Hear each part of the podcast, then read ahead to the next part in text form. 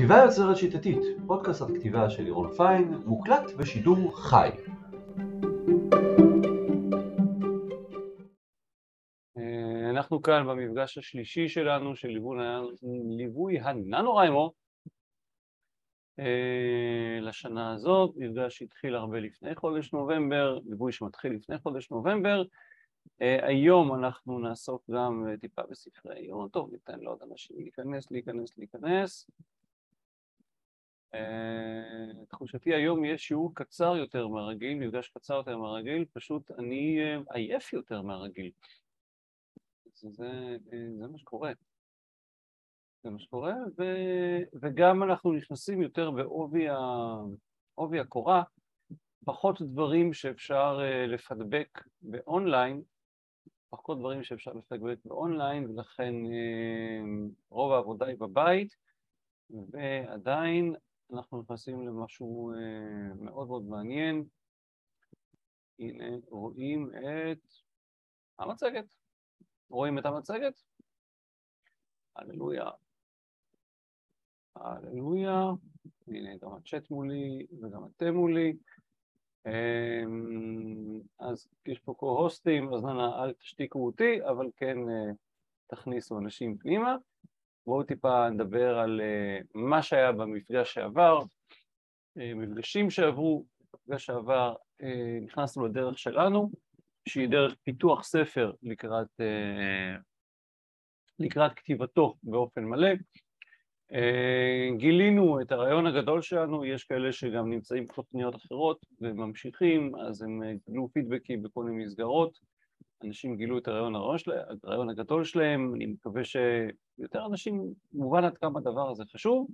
התחלנו לחקור את מבנה העלילה והדמויות, היום אנחנו נהיה בעיקר בדמויות, ויותר מאוחר במהלך החודש, במהלך נובמבר, נתחיל לפתח שלט חזק לספר, Outline, נחקור גם קצת את סגנון הכתיבה שנכון לנו, אולי גם נתחיל לכתוב. אז מה שקורה היום, היום אנחנו ממשיכים, נמשיך את פיתוח ספר הפרוזה, אלה מכם שמפתחים ספרי פרוזה, ולטובת אלה שרוצים לכתוב ספרי עיון, תהיה נגיעה בספרי עיון, לא נגיעה, נגיעה משמעותית, אבל לא גדולה מדי, כי אני לא יכול, אני אחר כך אני אסביר גם למה אני לא יכול. נחזור לפרוזה, אנחנו עובדים בשיטת הפרקטל, שיטה שמתחילה ממשפט ומסתיימת בספר, שיטה שבה אנחנו בונים את הספר ומפתחים אותו לאט לאט מהקל אל הכבד במספר צעדים. הצעד הראשון היה משפט, משפט מנחה, פיתחנו אותו, פיתחנו אותו. פי רפויה ברוף מיף, פיתחנו אותו לפסקה,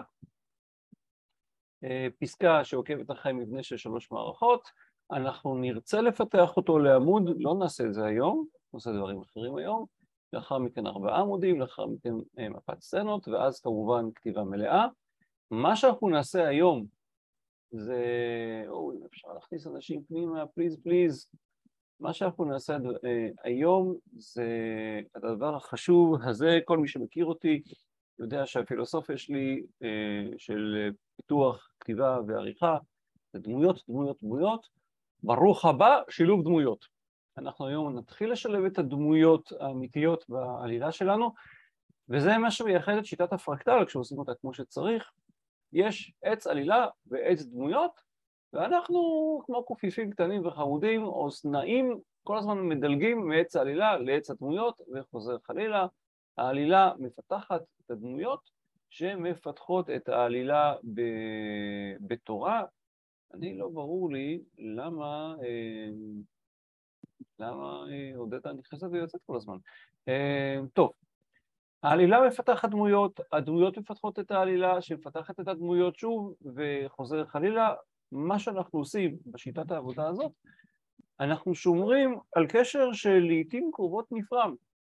הרבה פעמים, ואתם, מי שמכירים אותי לעומק, יודע שבדרך כלל כשמביאים לי לעריכות אונליין אני מצביע על חוסר אמינות בטקסט. מה זה חוסר אמינות בטקסט? זה שהדמויות לא מתנהגות כפי שהן אמורות להתנהג בדרך כלל. ולמה הן עושות את זה? כי מאבדות את הקשר הסופר, המחבר, הסופרת המחברת, הסופרים המחברים, הסופרות המחברות, אה, איבדו את הקשר בין הדמויות לבין העלילה. זה קורה שבעיקר סופרי ביקורים, ולא רק כמובן, זה קורה שכותבים את זה פעם ראשונה, זה, זה קורה לאנשים שפחות מנוסים, זה קורה גם לאנשים יותר מנוסים כשהם כותבים מהר מהר מהר. אפשר תמיד להעתיק יותר, וככל שהקשר בין הדמויות לעלילה חזק יותר, ככה יותר כיף, ככה יותר כיף לקוראים. אז הצעד השלישי שלנו מתחיל ביצירת עמודי עלילת דמות. מי שהיה במפגשים הקודמים יודע שאנחנו התעסקנו ב... בעלילה מרכזית של כל הספר שמתחיל, בעצם מתחילה בעלילת הדמות המרכזית, אבל אנחנו היום לכל הדמויות החשובות בספר נפתח, אה, ניצור להם עמוד, לא עמוד דמות, אלא עמוד עלילת דמות. יש הבדל, עמוד דמות, כתוב שהדמות היא בגובה מטר שבעים ושלוש. על עמוד עלילת דמות זה לא מעניין. את עמודי הדמויות נפתח אחר כך. מה מכיל עמוד הדמות שלנו? עמוד עלילת הדמות שלנו. קודם כל, מכיל משפט מנחה של עלילת הדמות הזו בלבד. זה לא, סליחה, זה אפצ'י,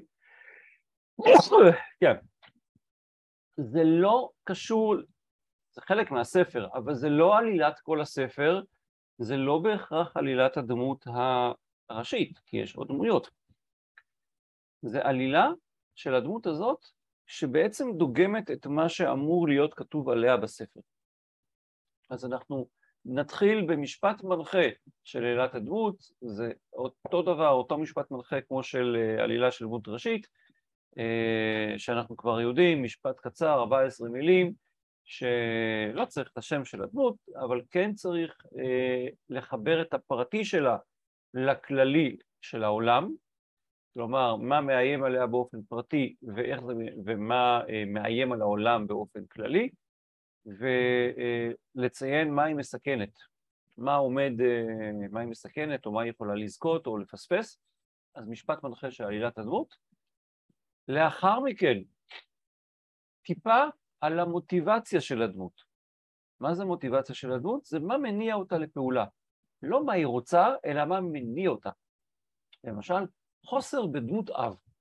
מוטיבציית הדמות, היא רוצה אה, דמות אב, או רוצה אהבה, או רוצה אה, כבוד, או, או פוחדת מכאב כלשהו. מה מניע אותה לפעולה, או רוצה שהכל יהיה בסדר. לאחר מכן, מטרת הדמות, מה היא רוצה להשיג, לאן היא רוצה להגיע. לצורך העניין, דמות שמונעת מאובדן דמות נשית לצורך העניין, שמונעת מאובדן דמות אב, יכול להיות שמה שהיא רוצה זה תחליף דמות אב, ולכן היא תימשך לגברים מבוגרים ממנה אה, הרבה יותר, שמספקים לה תחליף דמות אב, אוקיי? מאוד פשוט. אז מה מניע אותה ולאן היא רוצה? זה, אמרתי דוגמה שהיא אה, קצת לא טובה, כי היא דומה מדי אחת לשנייה. לצורך העניין, אדם שמונע מהעובדה שהוא היה גדל כילד אה, עני מאוד, כילד עני מאוד, ולא היה לו שום ביטחון, המטרה שלו זה להיות מנכ"ל אה, מפעל גדול. המטרה שלו זה אה, ליצור כאילו לעצמו ולילדיו עושר. או יכול להיות שאדם ש... שהוריו היו מאוד מאוד קפדנים, הוא מונע מתוך הדבר הזה שהוא חושב שהכל צריך להיות קפדני, אז המטרה שלו זה, יכולה להיות, או שהילדים שלו גם כן יהיו מאוד מאוד צייתנים, כי ככה ילדים צריכים להיות, או שהילדים לא, שלו לא יצטרכו לציית לשום חוק יותר בחיים, שנקרא, ההורים שלי עשו לי חינוך מאוד קשוח בילדות, אני לילדים שלי מרשה הכל. או אני לילדים שלי גם לא מרשה כלום, כי ככה צריך. שונה. יש הבדל בין מוטיבציה, מה מניע אותה לפעולה, לבין מטרה. המוטיבציה היא תמיד אותה מוטיבציה לאורך כל הספר, בדרך כלל המטרות יכולות להשתנות. אנחנו רוצים את המטרה הסופית, או המטרה בתחילת הספר של כל דמות ודמות, וכשיש מטרה, מה תמיד יש? מכשול, מחסום. נדע מה מונע ממנה להגיע למטרה. שימו לב, לכל דמות, לכל דמות משמעותית, כאילו אם הדמות יש לה זמן מסך בספר של שני משפטים, היא לא. אבל אם יהיה חברה של הגיבורה, או החבר של הגיבורה, או האחות או האח או הבוס, דמות משמעותית, אנחנו רוצים לדעת מה מנחה את העלילה שלה, מה המוטיבציה, מה מניע אותה לפעולה, מה מטרת הדמות, מה מונע ממנה להגיע למטרה בקלות, ועוד משהו שאני רוצה, מהי התובנה שלה? כלומר, בסוף הספר, מה היא תלמד שהיא לא ידעה בעבר, שהיא לא ידעה בהתחלה? למשל, היא תלמד את גבולות הכוח, בסדר? ש, שאם אה, אה, אה, לא משנה כמה אתה מתאכזר לילדים, זה לא אומר שהם יצייתו לך. אז היא אומרת, אוקיי, נהיה רחומה לילדים. אז את התובנה שלה, מה הדמות תלמד, איך היא תשתנה, ולאחר שיש לנו את כל זה, ברוך הבא, פסקת שלוש מערכות של עלילת הדמות. חמישה משפטים, אה, אני רק אתן פה את ה... זה, אגב, לא לכל הדמויות יהיו הכל, לא לכל הדמויות יהיו חמש מערכות, אבל לכל הדמויות יהיה תיאור רקע, לכל הדמויות יהיה איזשהו אירוע מחולל שמניע אותה לפעולה בסיפור הזה, הרבה פעמים. האירוע מחולל, וזו דמות משנית, קשור לדמות הראשית. איך הן מנסות לפתור את הבעיה שלהן, איך הן מסתבכות, ומה קורה להן בסוף. אז אני אחזור עוד פעם, תוכלו לרשום לעצמכם, לעצמכם כי תכף אני מגיע לספרי עיון. עמוד עלילת דמות, משפט מנחה של עלילת הדמות, מוטיבציית הדמות, תחשבו עליה, תמציאו אותה, מטרת הדמות, תחשבו עליה, תמציאו אותה. אם יש לכם דמות משנית ללא מטרה, סימן שהדמות המשנית שלכם בבעיה. לכם תהיה בעיה לכתוב אותה אה, אמינה.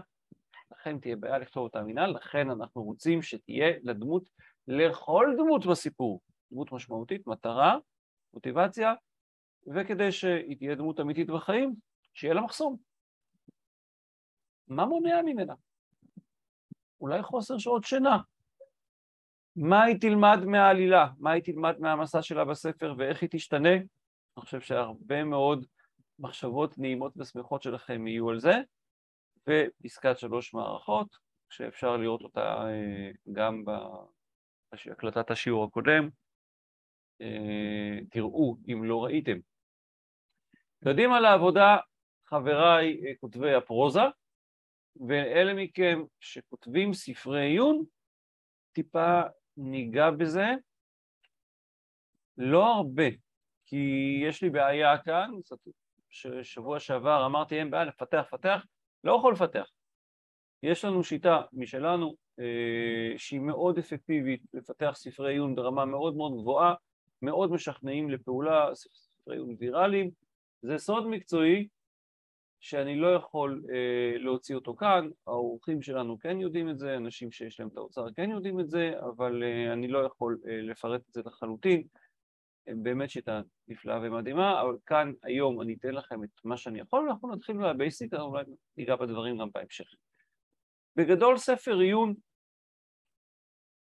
שמבינים מה התפקיד האמיתי שלו בעולם.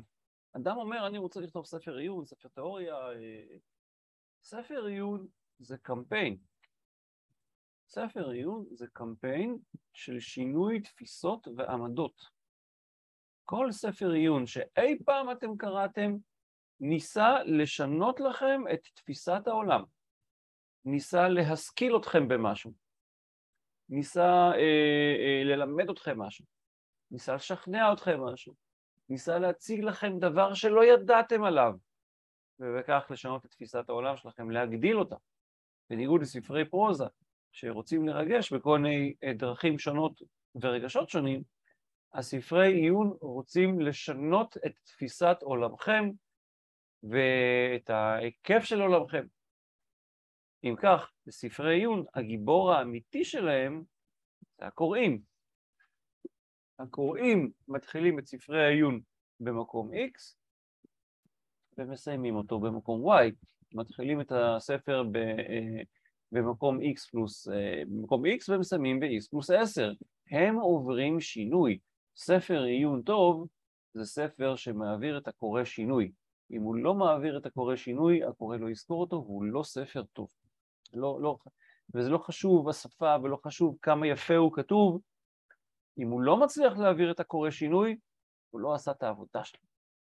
אמ, ובאמת שיטה מאוד מאוד אה, מורכבת, אבל מה שכן, בשלב הראשון אנחנו רוצים לבחור את סוג ספר העיון.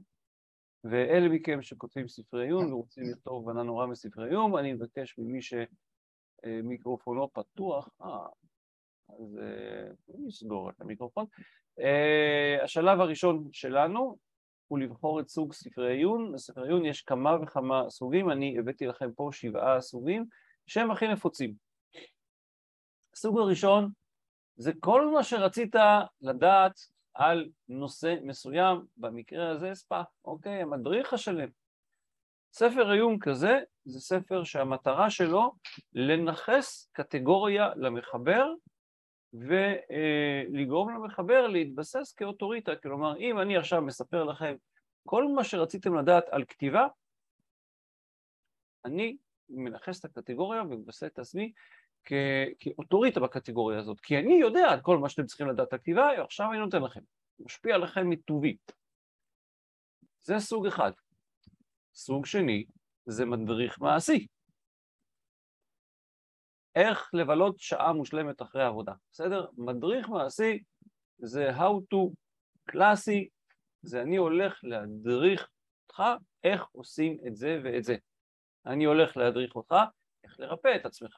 אני הולך להדריך אותך איך, יש פה אה, כמה כותבות ספרי עיון אה, תחיות אצלנו, אני הולכת להדריך אותך לצורך העניין איך להתמודד עם אי ודאות. אני מומחית לאי ודאות, תאמינו לי, אני מומחית, תקראו, תבינו.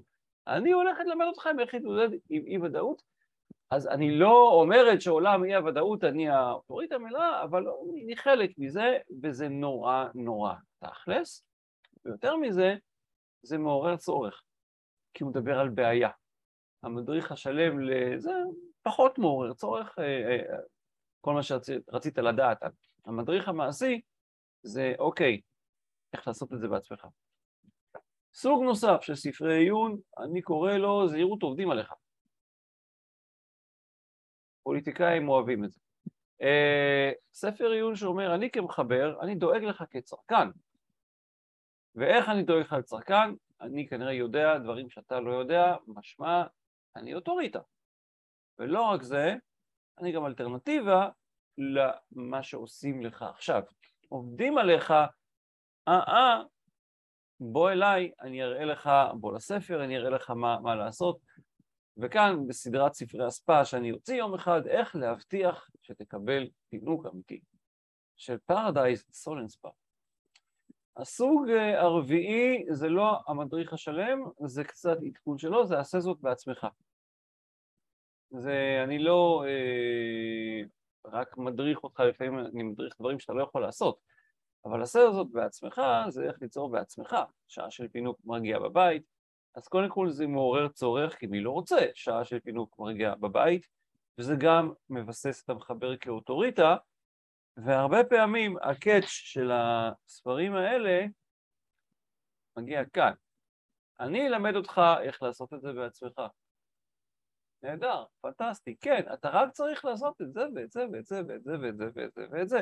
הנה כאן, מתכון מושלם. לא מצליח? אין בעיה, יש עזרה, הכל בסדר. אגב, אם אנחנו כבר כאן, מי שרוצה עזרה בפיתוח ספרים לננוריימו, שיפנו אליי. יש לנו אה, אורחים, עובדים אצלנו אורחים, שיודעים לעשות את זה, ונורא נורא יעזרו לכם. אז אתם יכולים לעשות את זה בעצמכם, אתם רוצים לעשות את זה יותר מקצועי? הננו כאן, הללויה, דינג דינג, פינת הפרסומות, עוד מעט חסיות. הסוג החמישי, המסע שלי, או המסע שלו, זה מסע חיי מעורכת דין לחוצה לאימפריה של פינוק. רואים הרבה, אותה כריכה ושמות שונים. המסע שלי זה בעצם אוטוביוגרפיה או memoir או איזשהו סיפור חיים שאומר איך אני הגעתי מהמקום שבו אתה, קורא עלוב, נמצא כרגע למקום שאני עכשיו נמצאת, אני, אני לא קורא עלוב, אני כותב. זו אוטוביוגרפיה שכמובן כמובן מובילה לאוטוריטה, ויש בזה עוד איזושהי אה, נימה מעניינת. כשאני כותב על מסע חיי, אני עושה את זה בספר, אני אומר שווה שיכתבו עליי, מה שנקרא, מישהו החליט שהדבר הזה שווה ספר. נכון שהמישהו הזה זה אני, אבל אז מה? אז מה? גם אני אה, אוטוריטה כמו כל אה, אה, אוטוריטה אחר, וגם אני הוצאה היום בעידן הזה. אז אה, פעם, אוי, כתבו עליך ספר? כן, כתבו עליי ספר, ספר צערים שאני שכרתי, כתב עליי ספר. זה עובד, הרבה ספרי עיון הם ספרים כאלה, ואם אנחנו במסע שלי, אז דבר שלא שמנו לב אליו, זה השיטה שלי. אני המצאתי שיטה. למשל, אצלנו היום נערך ספר שמדבר על שיטת רפואה, הוא קורא לזה רפואת על. שיטה אה, מגניבה למדי, חייב להגיד, אה, לתת לגוף לרפא את עצמו בכל מיני דרכים מעניינות, אה, שילוב של ה mind מאוד מאוד חזק בתוך, ה, בתוך ה body, ספר ש... שייצא, אני מניח שיעשה לא מעט רעש. השיטה שלי, אוטוריטה, למעשה עוד ספר בדיוק כרגע מתחיל להיערך,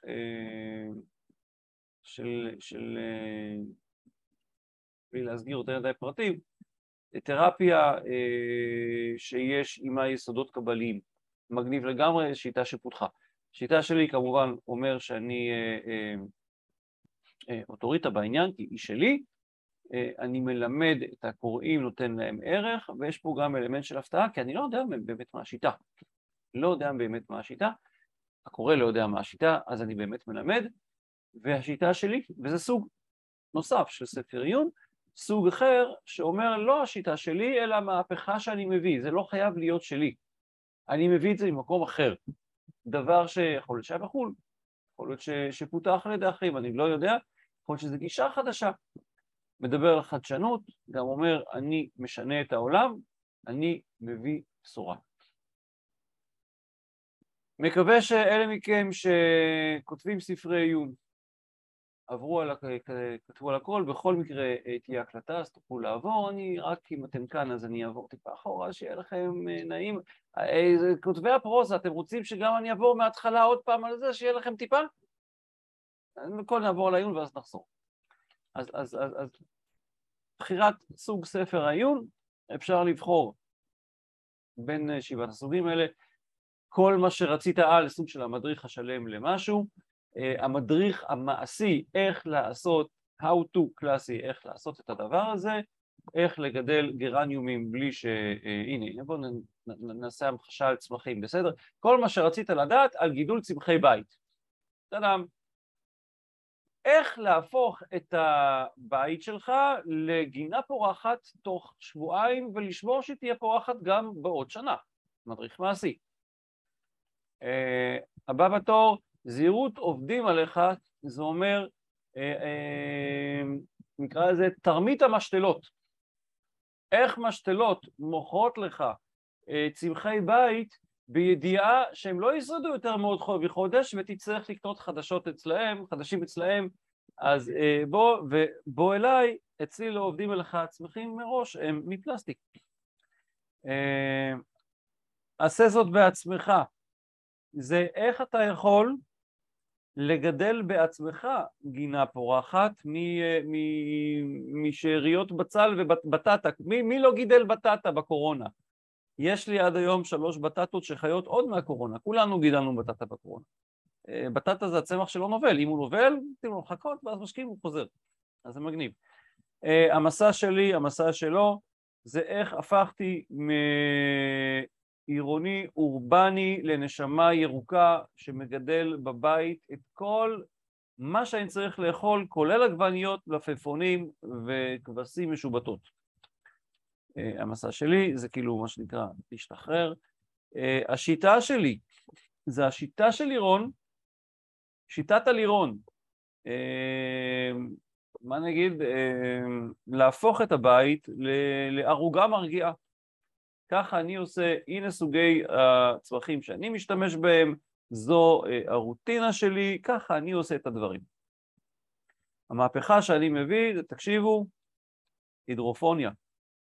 הידרופוניה זה הדבר, מהפכת ההידרופוניה שסחפה את העולם ומה שנקרא גרמה לאלפי אוקראינים לגדל בעצמם את האוכל כי אין מאיפה, עכשיו מגיע לישראל ו... וכך וכך וכך. אז מי שמכם שכותב ספרי עיון, אני רוצה שת... שאל תתבייתו עכשיו על אפשר... אפשרות אחת. תגלו גמישות מחשבתית, תנסו את כל האפשרויות. תראו מה יותר מגניב לכם, תראו מה יותר מתאים לכם, איפה אתם יכולים להגיד יותר. רוב העבודה כמובן בבית, אתם יכולים לכתוב לי בצ'אט ואני אגיב כמה שאפשר. אה, אני עוד לא מכבה את הפייסבוק לייב, אני רוצה לכבות אותו אחרי שאני אחזור עוד פעם על עמודי הדמות. זה הדבר שרוב האנשים פה כותבים, אז מה שאנחנו עושים היום, אנחנו יוצרים לכל הדמויות שלנו עמודי עלילת דמות, לא עמודי דמות, עמודי עלילת דמות. זה מתחיל במשפט מנחה של עלילת הדמות הזו, תנסו לראות במשפט הזה מה פרטי לדמות, מה כללי לעולם, איך זה מתחבר ומה הדמות מסכנת. תגלו מה המוטיבציה של הדמות, כלומר, מה מניע אותה לפעולה, מה הדלק שלה, לא לאן היא רוצה להגיע, מה הדלק שלה. אולי הדלק שלה זה שנאה... הנה, יש לי דוגמה. באטמן, הדמות המיתולוגית של באטמן. מה המוטיבציה של הדמות? מה מניע את באטמן לפעולה? האירוע הטראומטי שהוריו נרצחו על ידי שודד, אה, שודד כלשהו, שודד רחוב. זה מה שמניע אותו לחפש את הצדק, לחפש, לנקות את הרחובות, זה מה שמניע אותו. מה המטרה שלו? תפוס את הג'וקר. זה המטרה שלו.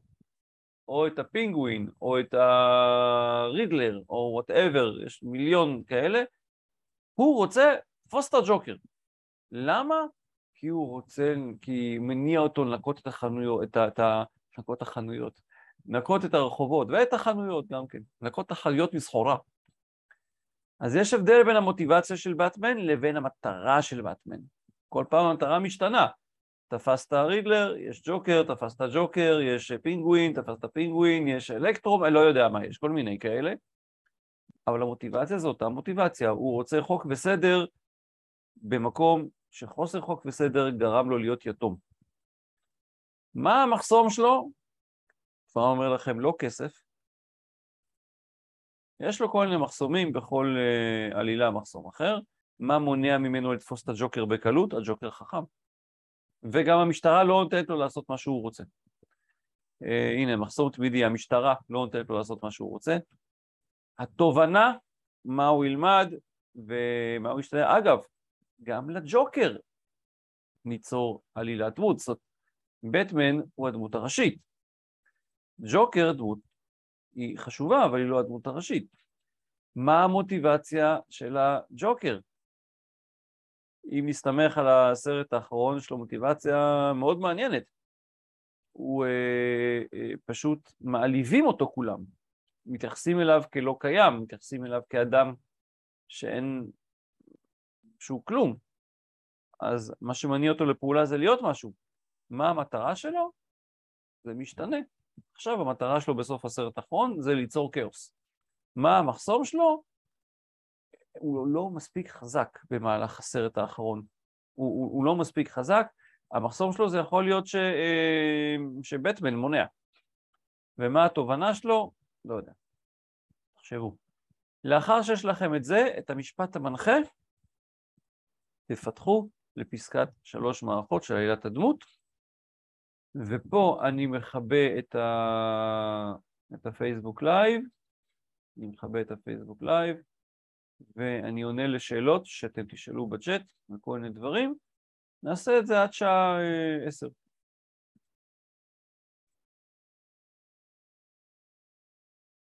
אוקיי. גבריאלה שואלת, תמיד צריך להמציא לו טראומה? לא, לא תמיד אה, צריך להמציא לו טראומה. לא חובה, ממש לא. אה, זה נורא קל, מה שנקרא, אה, רגע, אוי, יש הרבה לפני. טוב, אני לא יכול. אני, אני מתחיל ממה ש... טוב, אני אענה לכל השאלות לפי הסדר. מוטיבציית הדמות, ההסכמה היא לרצון הדמות, כמו שכתוב באוג, כן, זה, זה מה שמוביל לרצון, הרצון בדרך כלל, אה, המוטיבציה יוצרת רצון. האם המחסום של הדמות יכול להיות היא עצמה? כן. למשל, אה, אדם, משה לצורך העניין, יש לו מחסום, הוא מגמגם. משה רבנו, הוא מגמגם. אז הוא לא מצליח, אה, צריך להתגבר על זה. תובנה חייבת להיות קשורה למוטיבציה מטרה? לא. התובנה לא חייבת להיות קשורה למוטיבציה המטרה, היא יכולה להיות קשורה לדברים אחרים. אבל מה כן? כשכל הדברים בספר קשורים זה לזה, אז זה יותר כיף לקוראים. כשכל הדברים בספר הם חלק מאותו עולם סגור, הרמטי, בלי דאוס אקס מאקינה, אז, אז יותר כיף לקוראים. עדי שואלת אם רק מטרה אחת, לכולנו בכל רגע נתון יש הרבה מטרות. אני עכשיו, המטרה שלי היא אה, להעביר לכם ידע, נכון? אז, אה, אז, אז זה ה... אבל יש לי עוד מטרות בחיים. כרגע זו המטרה המרכזית שלי. אה, שמואל רוצה שאני אחזיר לחמשת המשפטים, אין בעיה. אה, אני אחזיר לחמשת המשפטים, הכל בסדר. אה, אליאנה, האם אני חייבת להיות סגורה על סוג הספר שלי לפני תחילת העבודה, או שאני יכולה לזרום ולהיסגר על זה בהמשך? אני יכול לשאול אותך אותו, אותו דבר. האם את חייבת להיות סגורה על סוג הטיסה שלך, על יעד הטיסה שלך, לפני שאת מגיעה לשדה תעופה, או שאת יכולה להגיע לשדה התעופה אה, ולהיסגר על זה בהמשך, את באמריקה, אז אני כמה שיודע אפשר להגיע לשדה התעופה ולקנות כרטיס לאיזושהי טיסה שיוצאת עכשיו, בישראל לא יודע אם זה קורה, לא הצלחתי אף פעם, אבל באופן עקרוני התשובה היא כזאת, האם עדיף לדעת לאן נוסעים לפני שנוסעים? כן. האם חייבים לדעת לאן נוסעים לפני שנוסעים? לא. אבל אם מחליטים באמצע שאנחנו רוצים לנסוע למקום אחר, סתם בזבזנו הרבה הרבה הרבה אנרגיה. אה, ענת שואלת אם אפשר בספר אחד לשלב, אפשר בספר אחד לשלב, אפשר לגמרי, אבל כדאי שיהיה משהו אחד מובהק.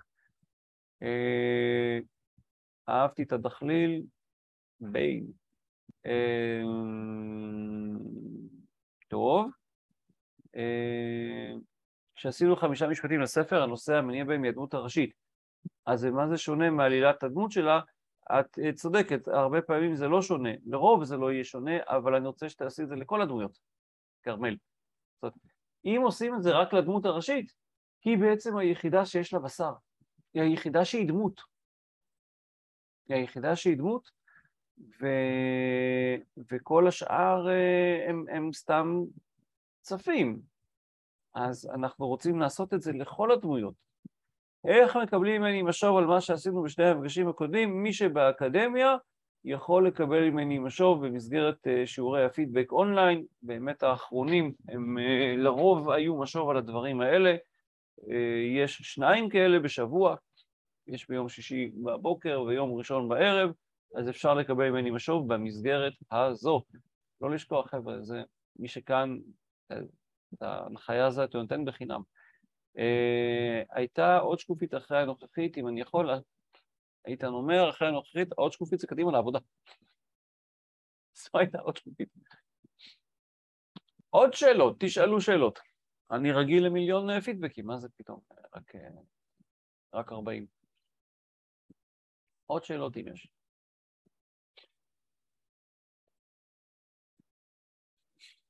תראו מה זה, אני לא הקלטתי. שקף קודם בבקשה. שקף הקודם זה זה, של מרים. לא יודעת כמה הוא עוזר. זה זה. המוטיבציה היא פנימית. כן, גבריאל, המוטיבציה היא פנימית. אפשר תמיד להגיד שהמוטיבציה היא פנימית בכלל. מוטיבציה, אם אנחנו נתרגם את זה לאנגלית, נתרגם מוטיבציה זה אנגלית, אה, רוסית, וזה מוטיביישן. מוטיביישן זה, זה פנימי. זה למה אני רוצה לעשות את מה שאני רוצה לעשות, או למה אני עושה את מה שאני עושה. הנה מרים, העברתי לשקף הבא. הרבה הרבה מתבלבלים בין מוטיבציה, רצון ומטרה. אפשר ל...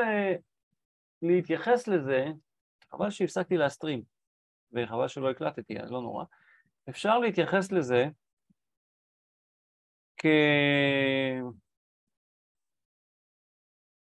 כמוטיבציה זה איזשהו כאב פנימי היסטורי. אני עדיין מקליט, אומרת עדי. ייי, איזה מזל שיש לי את עדי. עדי מזכירה לי, באמת, תבורכי.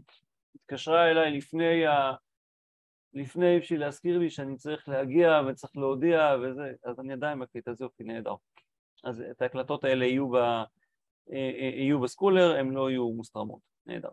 אז, אז אפשר לדבר על מוטיבציה כאל משהו נורא נורא עמום, כאב ישן, ש, שתמיד קיים, המוטיבציה קיימת תמיד. יש לנו תמיד מוטיבציה לשרוד, יש לנו תמיד מוטיבציה להגן על האנשים שאנחנו אוהבים, יש לנו תמיד מוטיבציה לאכול, אה, אה, יש, המוטיבציה זה דבר שקיים תמיד, גם כשאנחנו ישנים, גם תמיד. הרצון זה לייר אחד, שכבה אחת מעל המוטיבציה. למשל, אה, אם המוטיבציה שלי זה לברוח מחיי עוני, אז יכול להיות לי רצון להתעשר, הוא דבר לא, לא כל כך פרטי, אני, אני רוצה להתעשר, אני רוצה להיות איש עשיר, ואז למה אני רוצה להיות איש עשיר? כדי שיהיה לי כסף לתרופות, כי לאימא שלי לא היה כסף לתרופות, בסדר? היה לי מוטיבציה לא להיות אני, לעולם לא אהיה אני. זה הקטע. והרצון שלי זה להתעשר. מה המטרה שלי? לחפש עסקת נדל"ן כאשר, מה שנקרא, במציאה. שאני אוכל אה, אה, לעשות את זה מהר, או מה המטרה שלי? זה לעשות אקזיט. אז, אז זה, זה, זה מטרה, זה כבר משהו מאוד מעשי שאני יכול לראות אותו בעיני רוחי. רצון זה דבר פחות מעשי. למשל, מוטיבציה שלי זה לא למות מרעב. תמיד יש לי מוטיבציה לא למות מרעב. לכן אני תמיד, יהיו רגעים שאני ארצה לאכול, נכון? יכול להיות שאחרי ארוחת שינה אני לא ארצה לאכול, למרות שהמוטיבציה לא למות מרעב עדיין קיימת. אבל סיפקו אותה, היא קיבלה את ה... המולך קיבל את שלו. אז אני, המוטיבציה שלי זה לא למות מרעב, אני רוצה לאכול, מה המטרה שלי? אני רוצה וולט, אה, אני רוצה אה, המבורגר צמחוני, בסדר? הנה, אני עכשיו יודע מה אני רוצה, אני מצייר, מצייר בעיני רוחי המבורגר צמחוני, שזה קונקרטיזציה של אני רעב, אני רוצה לאכול, חייב לאכול עכשיו, שזה נשען על המוטיבציה של אם אני לא אוכל, אני אמות ברעב. לא רוצה לעשות את זה, אוקיי? ברוכי שואל, האם העלילות של כל הדמויות נפגשות בסוף באיזשהו מאורע שאין חובה שהכל ייפגש?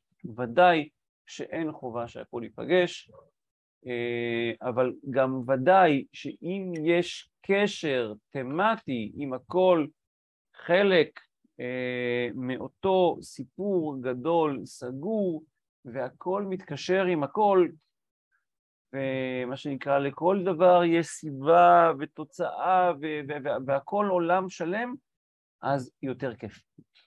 יותר כיף בקריאה.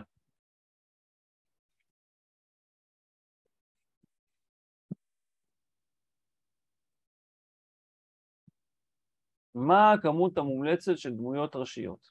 שאלה ענקית, גדולה, ואני אגיד את זה בצורה כזאת.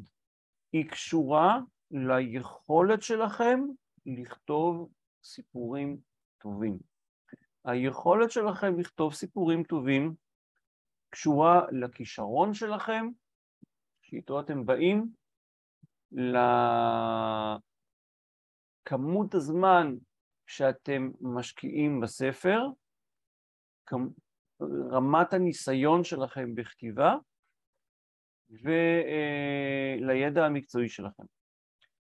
אחד הספרים שהכי חשובים של השנים האחרונות, קוראים לו משחקי הכס, אוקיי? זה התחלה של סדרה של ג'ורג' מרטין, הסופר ג'ורג' מרטין. יש שם טריליוני דמויות. זו סדרת ספרים מצוינת, היא לא תסתיים אף פעם, אבל היא סדרת ספרים מצוינת, פשוט מצוינת, אני כל כך אוהב אותה. אה, אני קראתי אותם לפני שראיתי את הסדרה, אני גם חושב שהסדרה לרוב הייתה מצוינת, אבל, סד... אבל, אבל ספרים מצוינים. ים דמויות. יש שם אה, שני גיבורים ראשיים מאוד, מתוכם גיבור אחד, גיבורה אחת יותר ראשית מהגיבור, מלא דמויות שהן דמויות POV, אבל זה לא הספר הראשון של ג'ורג' מרטין. ג'ורג' מרטין, מעבר לכך שכמות הכישרון שלו היא מדהימה, הוא מהכישרוניים ביותר שיש, הוא משקיע המון זמן בספרים שלו, והאיש כתב המון ספרים, המון ספרים, יש לו ניסיון אדיר, הוא התאמן, והספרים הראשונים שלו, or not, היו ספרים עם דמות אחת. דמות אחת. אחד הספרים שלו שאני הכי אוהב, קוראים לו The Armageddon Rug, אני לא חושב שהוא תורגם לעברית אי פעם, אבל uh, זה ספר, סיפור מסע של מישהו.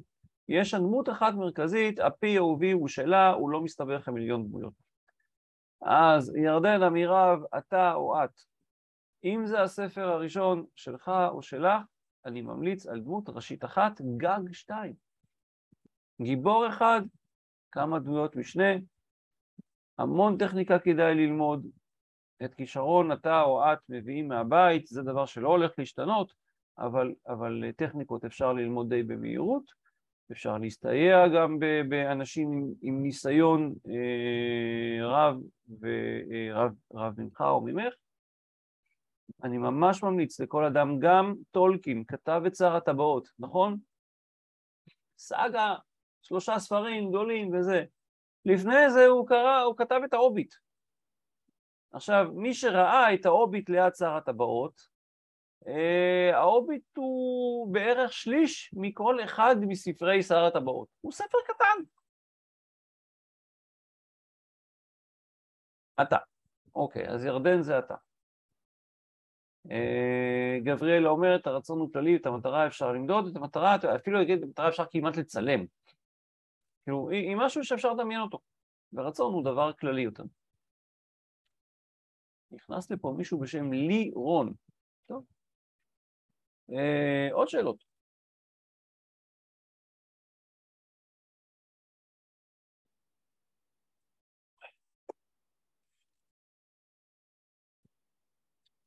אמ, אוקיי, ירדן, אתה משתמש הרבה במילה חייבת, אני חושב, או מומלצת. אני, אמ, אני נזהר במילה הזאת, אוקיי? אה, כל דמות משנה חייבת לשרת משהו בעלילה של הדמות הראשית? התשובה היא לא. האם זה מומלץ? כן. כי אנחנו רוצים לספר סיפור אחד, עולם סגור, חוויה רגשית שמתנפצת בסוף, ש, ש, שמגיעה לכל. ובסופו של דבר, הסיפור הוא כנראה סיפורו של הדמות, של, של הגיבור הראשי, סיפורה של הדמות הראשית. אם כל דמות משנה תשרת משהו בעלילה הזאת, היא תעצים את האפקט הרגשי. ואנחנו רוצים להעצים את האפקט הרגשי. אז השאלה אם חייבת? לא. רצוי? כן.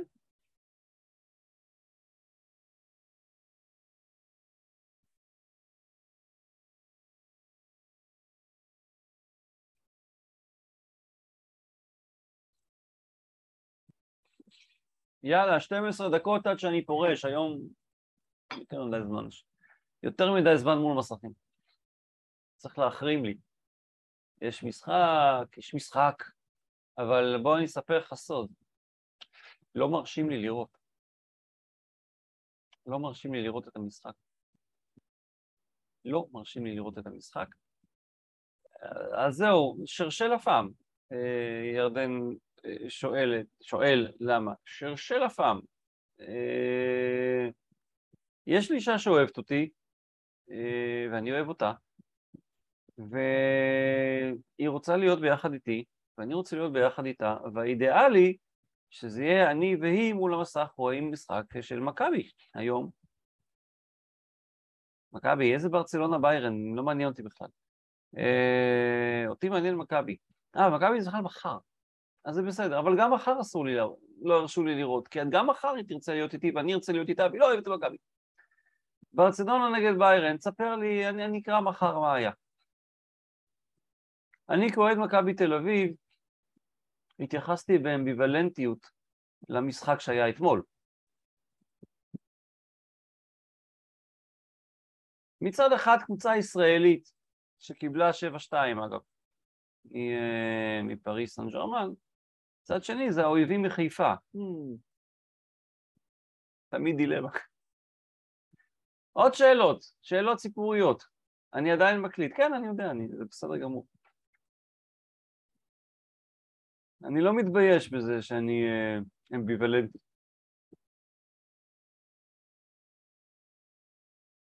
עוד שאלות.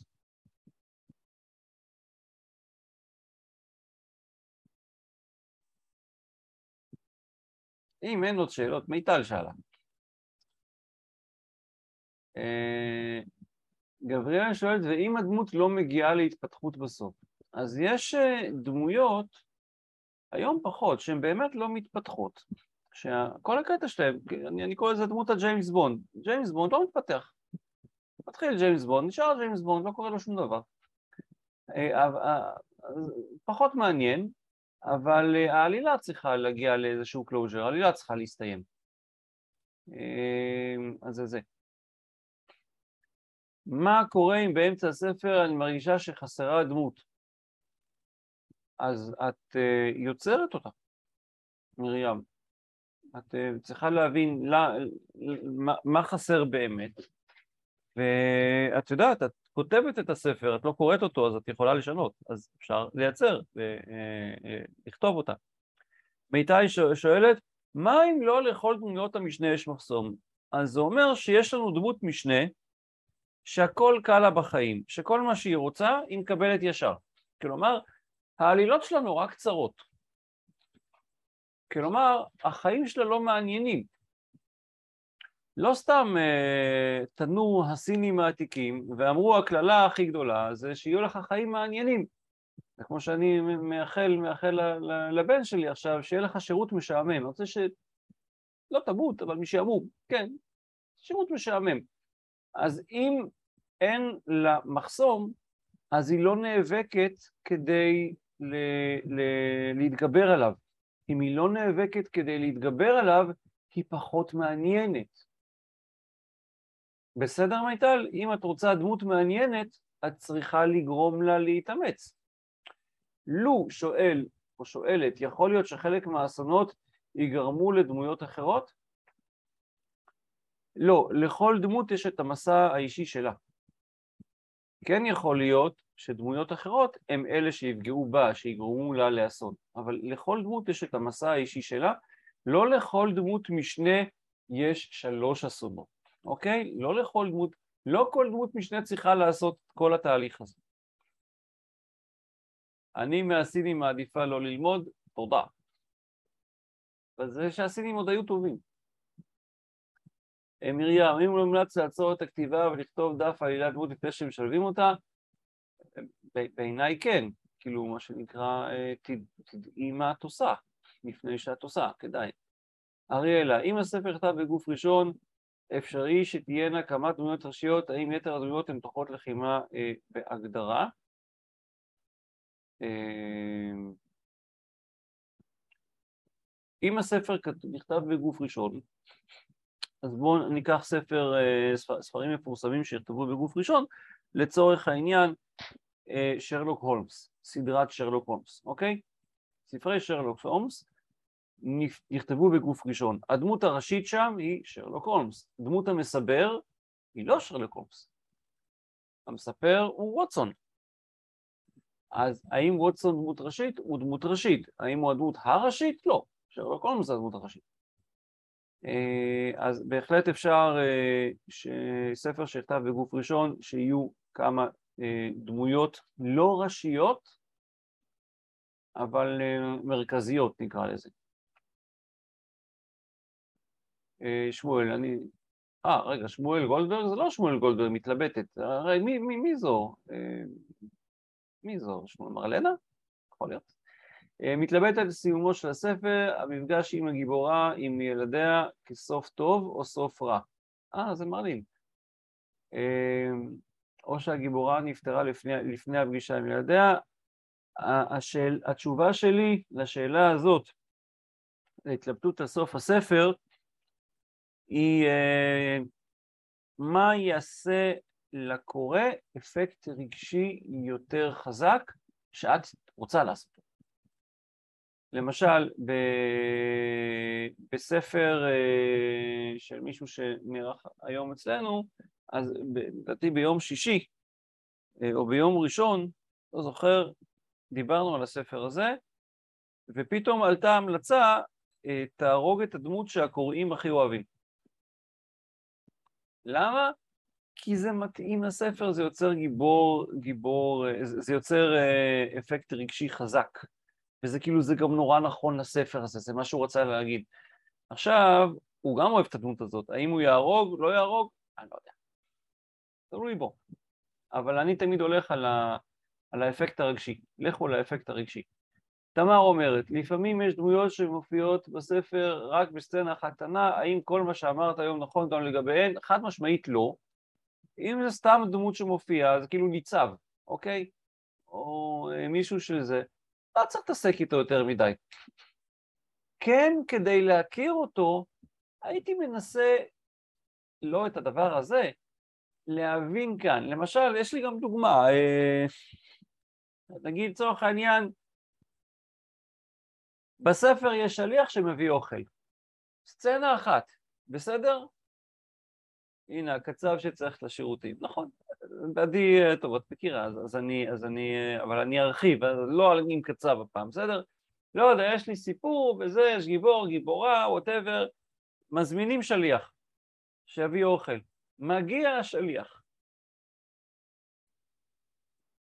נניח שמגיע השליח והוא נותן את האוכל ואומר טוב ביי והולך. עובד, נכון? אבל נניח שמגיע השליח והוא זב דם. הוא פצוע, הוא החליק עם, ה... עם האופנוע רגע לפני, בסדר? והוא לא, הוא, והוא לא צריך uh, טיפול רפואי, הוא אומר, זה בסדר, לא, רדפו אחריו כלבים. יותר מעניין שליח כזה? סתם לסצנה אחת. יותר מעניין.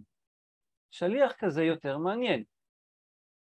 נניח שיש שליח ואנחנו יודעים שזו השליחות האחרונה שלו להיום והוא לא רוצה לעשות, והוא מגיע והוא בא עם איזשהו אטיטיוט.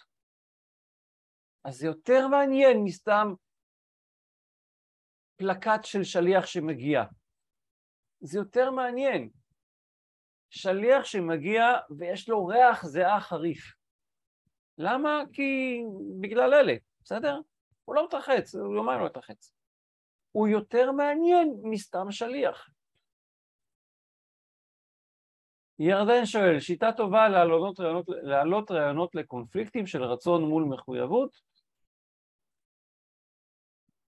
קונפליקט זה לא רצון מול מחויבות. מה שאתה אמרת זה דילמה, זה לא קונפליקט. אה, לפני חודש, לדעתי חודש, חודשיים, דיברנו הרבה, דילמה זה לא קונפליקט. אז אם אתה רוצה להעלות רעיונות לדילמות של רצון מול מחויבות, לא יודע, אין לי שיטה, אבל אתה יודע, אתה רוצה לכתוב ספרים, אז תסתכל על האנשים שמסביבך, תראה איזה דילמות קיימות שם. אה, שי, יתרונות וחסרונות בספר מתח להרוג את הגיבור הראשי, המשמעות אם רוצים להפוך לסדרה, אין גיבור ראשי. אז אה, מה שנקרא, אה, קצת בעייתי. כשג'יימס בונד ימות, לא יעבוד טוב. אז לא הורגים גיבורים ראשיים בסדרה, אלא אם כן הסדרה לא קשורה בגיבור. לצורך העניין יש משהו שהוא לא סדרה, אבל קוראים לזה סדרה. אה, איך קוראים לזה? מראה שחורה. סדרת מראה שחורה. זה בעצם לא סדרה, זה מספר סרטי טלוויזיה שקובצו להם יחדיו, גיבורים שונים, במאים שונים. מי הרג את JR? JR הוא לא היה הגיבור הראשי, הוא היה אה, אחד מהגיבורים. כן, מרים, נכון. אה, אפרופו שרלוק הולמס ו-JR, אה, מי הרג את JR? כמובן שסו אלן הרגה את JR, אבל אחרי עונה שהרייטינג ירד, אז מסתבר שהיא רק חלמה שהיא הרגה את JR, ובואו נזרוק את העונה הקודמת, זה רק היה חלום של סו אז אה, מה שנקרא תרגיל שרלוק הולמס. אז לא, לא, לא רק הוא החזיר אותו בחיים. או, מיסטר ברנס, מי ירה במיסטר ברנס? זה לא מי ירה, הוא הרגו אותו, זו תקלה בכור הרדיואקטיבי שנכון, בסוף אה, הומר זה זה שגרם למותו. יאללה, שעה עשר. מגי? מגי? מגי? אה, צריך לקרוא את זה עוד פעם. אה, אצל שרלוק הולמס זה קפיטליזם טהור, ואצל המפיקים של דאלאס לא. אצל המפיקים של דאלאס לא. הם מטעמים אמונתיים הם החזירו את שיער לתחייה. אנשים, תודה רבה לכם, נעמתם לי מאוד, אה, אנחנו ניפגש ביום רביעי הבא, שיהיה לכם אחלה כיף, אני הולך לישון. ביי.